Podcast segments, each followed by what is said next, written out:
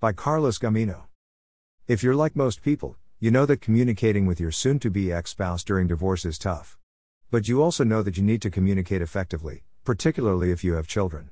Your Wisconsin divorce lawyer will probably urge you to do your best, and for good reason, it's harder to negotiate with someone when you're both playing offense. But how are you supposed to communicate with your spouse when it seems all you can do is disagree? 3 Ways to communicate effectively during divorce. Communicating effectively during divorce requires you to commit to something big. You'll have to decide that you're not going to be sucked into unproductive conversations or arguments, and that you'll always keep the big picture in mind. It's not easy, but with the right strategies, it can be done. So, what do the experts suggest? First, take your time.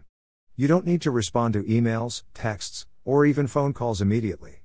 In fact, it's a good idea to avoid responding until you've had time to process what the communication is about. Naturally, you can't ignore your soon to be ex, but it's completely fine to put communication on hold until you're ready to answer calmly and rationally. You'll also need to set boundaries. It's often upsetting to talk to our spouses when emotions are running high, and that's often the case during divorce. There's nothing wrong with setting up an email address that you only use for communicating with your spouse, or with deciding to only check it once a day. Finally, make sure you're sticking to the issues. It's easy to become sidetracked when your spouse says or does something offensive, mean, or inconsiderate, but it's essential that you stick to discussing what's really important, whether it's child custody or the division of your property and debts. Do you need to talk to a Wisconsin divorce lawyer? For most people, it's a good idea to work with a Wisconsin divorce lawyer who understands the entire process.